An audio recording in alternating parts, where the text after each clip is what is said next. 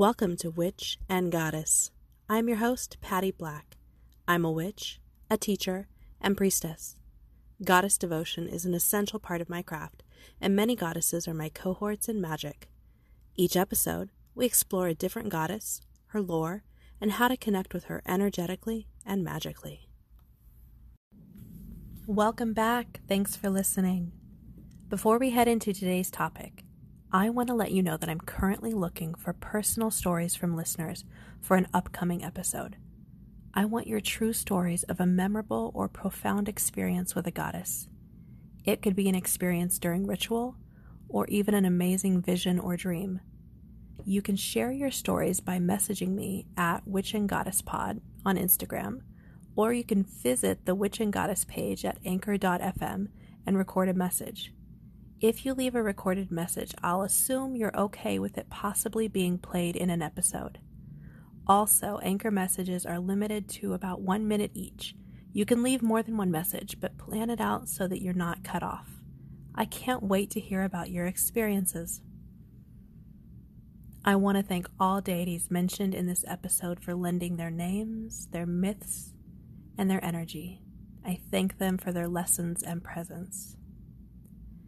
Now, travel with me over oceans and back, thousands of years through time, over deserts to an ancient mountain range. There, hidden between peaks, we find a great staircase descending deep within the earth. These stairs lead to the first of the seven gates of the underworld, guarded by the Sumerian god Neti, and beyond the seven gates awaits the shadowy cavern of Kur, the land of the dead, also called Urkala, or the Great Land, and its ruler, the great goddess Ereshkigal. Her name means Queen of the Great Below, or Lady of the Great Place. Know that great in this context means vast, and it's a reference to the enormous land of the dead. Ereshkigal's realm the Mesopotamian underworld, was also known as the Land of No Return.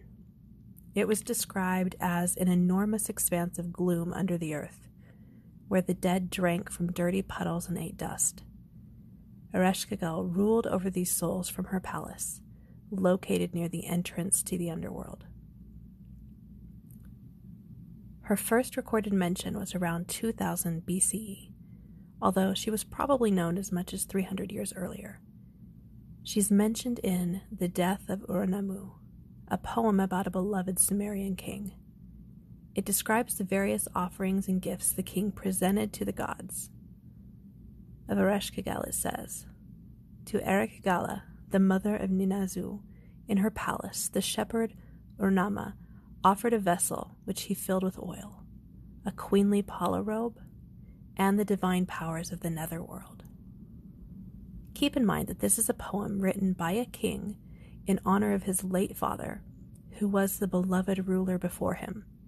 It's not surprising that the popular king is depicted as noble, honorable, and almost equal with the gods. It goes on to say, At the command of Ereshkigal, all the soldiers who had been killed by weapons, and all the men who had been found guilty, were given into the king's hands. Ur-Nammu is recorded honorably in legend by being written into the myths of the gods, and having Ereshkigal honor him with the responsibility of some of the souls in her realm. In these references, Ereshkigal has been depicted as a fair and wise leader.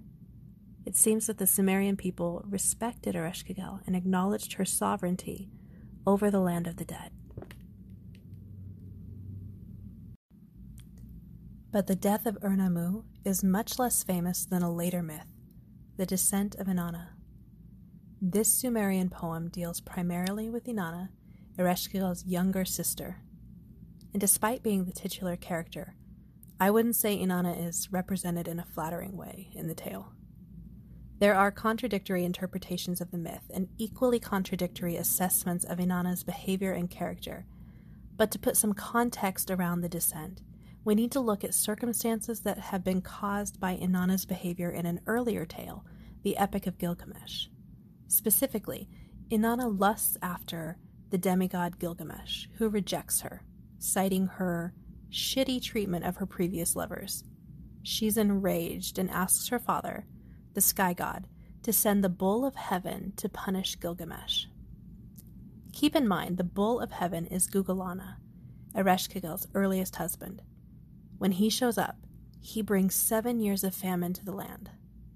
Again, not awesome of Inanna to summon this kind of energy to her land and people to avenge her vanity. Gilgamesh and his friend Enkidu fight the bull and kill him. So, Inanna's pride has caused famine and the death of her sister's husband. Fast forward to the descent of Inanna. She is preparing to visit the underworld to attend the funeral rites of Ereshkigal's husband, despite the fact that it's known that one cannot return from the land of the dead. I mean, really, it's literally called the land of no return. Inanna makes elaborate preparations in the event that she doesn't return in three days. It's almost as if she knows that her sister won't be happy to see her. Huh. And she's right. When informed of Inanna's arrival, Ereshkigal displays obvious displeasure.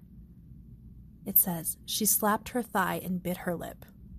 I love that description, you know? I can just imagine it. It's still, it's such a human way to express barely controlled rage. Ereshkigal says that Inanna must shed a piece of her royal clothing or accessories at each of the seven gates. By the time she's reached her sister's throne room, Inanna is completely naked, and you'd think she might be humbled, right? Oh no. When Ereshkigal rose from her throne, Inanna started towards it. And although translated in widely varying wording, it's generally accepted that Inanna was making a play for her big sis's throne. Apparently, she had a reputation and a pattern of seizing the territories of other divinities. And so the tale says the judges of the underworld surrounded her. They passed judgment against her. Then Ereshkigal fastened on Inanna the eye of death. She spoke against her the word of wrath. She uttered against her the cry of guilt. She struck her. Inanna was turned into a corpse a piece of rotting meat, and was hung from a hook on the wall. So, if you're reading a lot of modern descriptions of Ereshkigal, many of them will just say that she killed her sister and that she hung her from a hook. Without the context, it sounds brutal. She seems like a monster. Now, the story goes into much more detail about how Inanna is eventually restored to life, but there's still a debt to be paid. She cannot leave the underworld without sending a replacement for herself. After much deliberation, and because he's not mourning her supposed death, Inanna sentences her husband to take her place in the underworld. Now, there's much outcry about this, and it's finally decided that he and his sister will take turns, each spending half of the year in the underworld. All because of Inanna's pride. And does Inanna bear any consequences? Depends on who you ask. Some interpretations say that she has her eyes open to the truth of her husband's disloyalty upon her return, and that's a consequence. In fact, a widely held interpretation of the whole myth is that Inanna's descent represents the twofold nature of the goddess and ourselves. They claim that Ereshkigal and Inanna are two sides of the same goddess, Ereshkigal representing the shadow, and Inanna our conscious self and ego, Inanna sheds all of her outward and inauthentic symbols of power. She finds herself fully humbled before her shadow, Ereshkigal, where she experiences the death of the ego.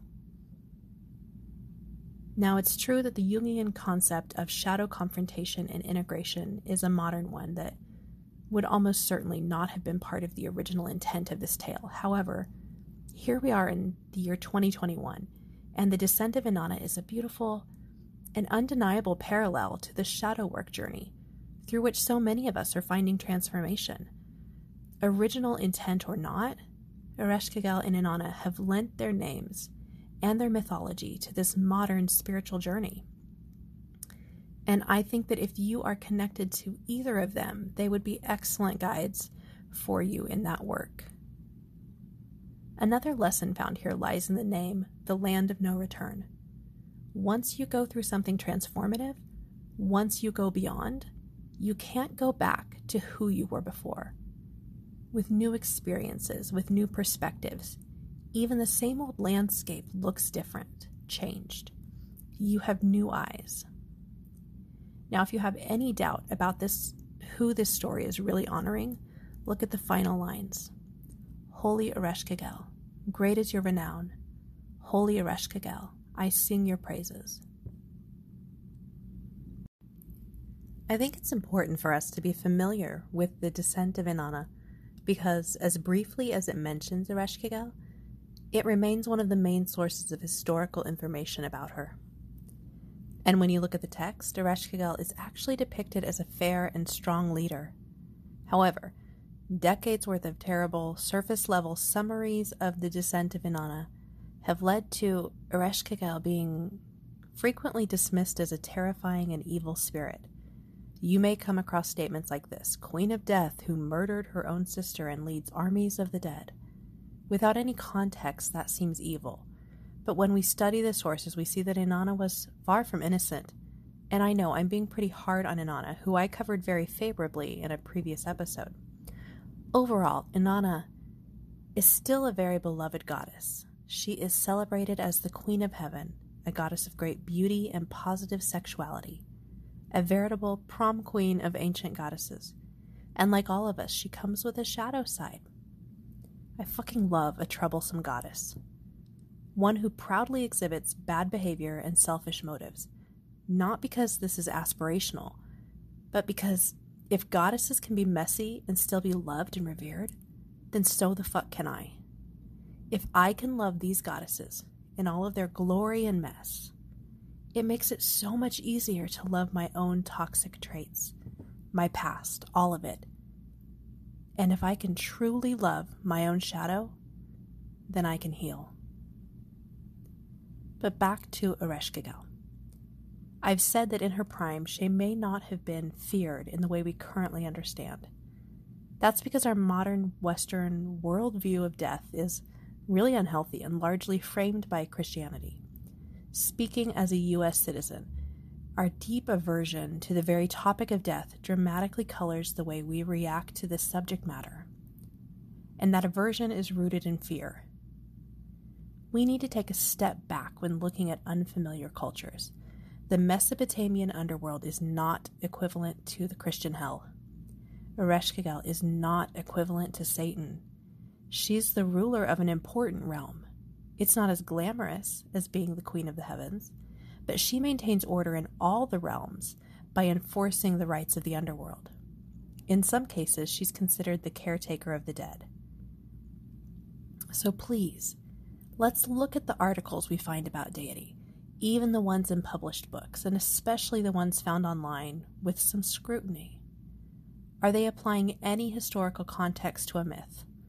Or have they simply copied and pasted another article proliferating someone else's bad research. Someone else's beliefs and experiences with a goddess, although valid for them, won't necessarily apply to your interactions with that spirit. Ereshkigal is a great example of this. She's often referred to as a dark and difficult goddess, and yet she has many followers who describe her as loving and even motherly. And like us, she can be all of these things. As individuals, I believe we often get exactly what we need from a divinity.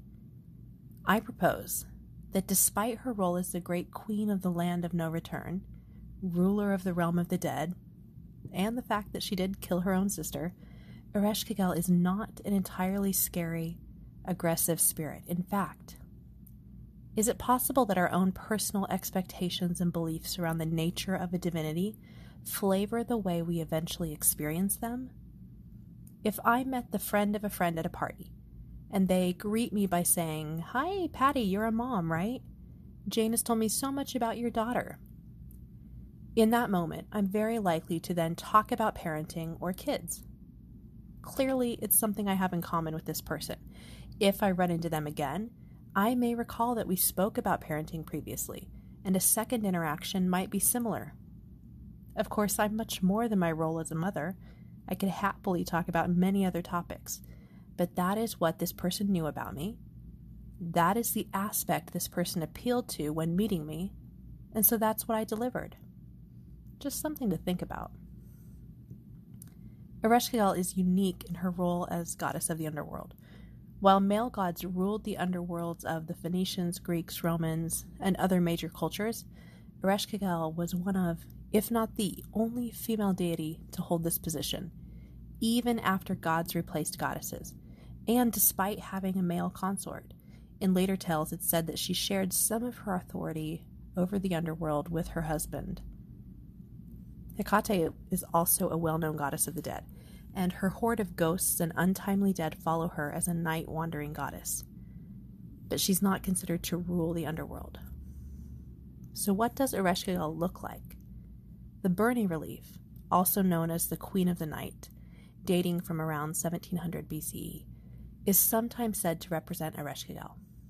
You've probably seen the terracotta relief. It depicts a nude woman with wings standing on the backs of two lions and attended by owls. She holds symbols of power, and beneath the image are lions and are images of mountains. But this piece is just as likely to be said to represent Inanna, Ishtar, and even Lilith. It's not surprising to find few images of her. According to Joshua J. Mark of worldhistory.org, Mesopotamian beliefs held that creating an image of someone invited the attention of that person or being.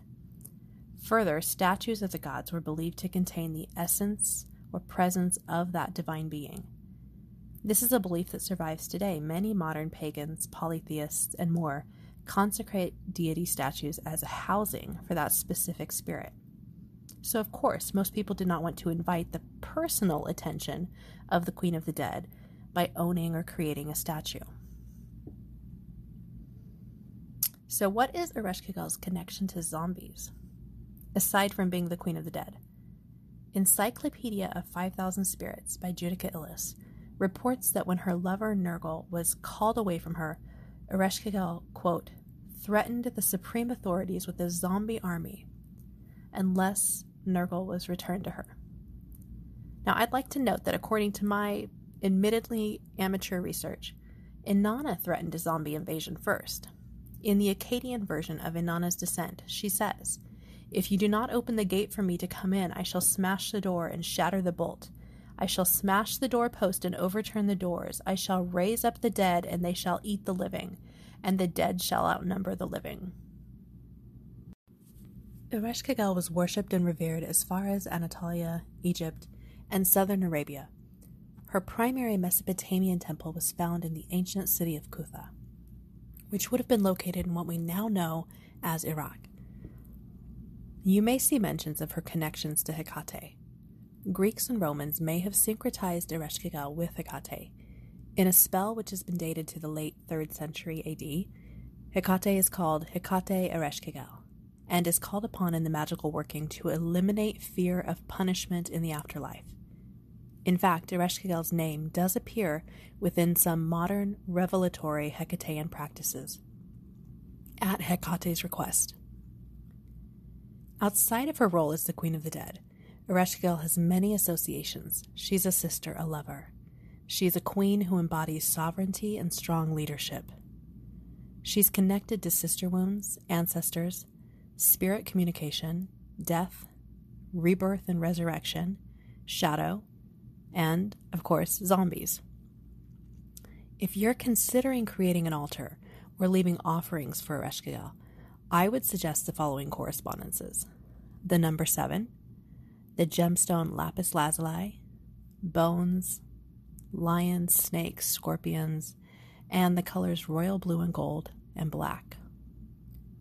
It's said that all offerings made to the dead eventually make their way to Ereshkigal. In her book, Dark Goddess Craft, Stephanie Woodfield covers Ereshkigal beautifully. She also offers great advice for meeting the great goddess in ritual. She recommends not wearing jewelry or other regalia as a sign that you come to her gates humbly and honestly. One of our listeners, Cecilia Hayes, was kind enough to share some of her perspectives and insights as a priestess of Ereshkigal. Here's what she said I was first called to Ereshkigal around 2006. She came in like a hurricane. Dreams were a primary method of communication. My introduction to her was a dream in which she invited me to sit at a table with her. There was a pitcher of milk on the table, and we sat as friends, talking and drinking the milk. My relationship with her deepened when one of my closest friends found herself with cancer. While walking through the transition of dying with someone was heartbreaking, it was profound and gave me a different perspective of the gods. Ereshkigal is commonly thought of only as a scary, death dealing deity. But what I have found is that she is very much love. And while she could not stop my friend from dying, she was with me every step of the way. The instances where I had intercession from her, without a doubt, have been numerous. My relationship with her has been reciprocal and intimate. While I do not find her motherly, I know others have. Working with her and taking the steps to be her priestess has no doubt changed my life. The connection with her really is a descent into the underworld, but it just asks you to do shadow work and face yourself, really looking at your behaviors, your actions, and taking control of your life. Many people think that being a priestess is solely serving a god, but it's also serving yourself. The things that I do as a devotional priestess are spiritual coaching and mentoring to guide people out of abusive and toxic situations, as Ereshkigal did for me. From my experience, symbols of Ereshkigal have been milk, orchids, butterflies, wine, and citrine. Thank you, Cecilia. Cecilia offers tarot readings and spiritual guidance. You can find her on Etsy under the Empress and the Unicorn. Remember to submit your personal goddess stories for the upcoming episode. If you'd like to work with me, you can find out about one on one sessions and my group courses at blackbirdmagick.com. That's magic with a CK. The Witch and Goddess Coven is growing on Facebook. We are exploring themes like honoring and transmuting our trauma, the importance of the title witch, magical activism, how the divine feminine is relevant to non fem people, and more. Members enjoy monthly coven circles over Zoom, monthly guided meditations, custom spells written by me, and a beautiful witch community. You can find details at blackbirdmagick.com. If you like the show, please subscribe and tell your coven. You can also connect with me on Instagram at Witch and Goddess Pod. I love emails and messages, so let me know about your goddess experiences at witchandgoddesspod at gmail.com.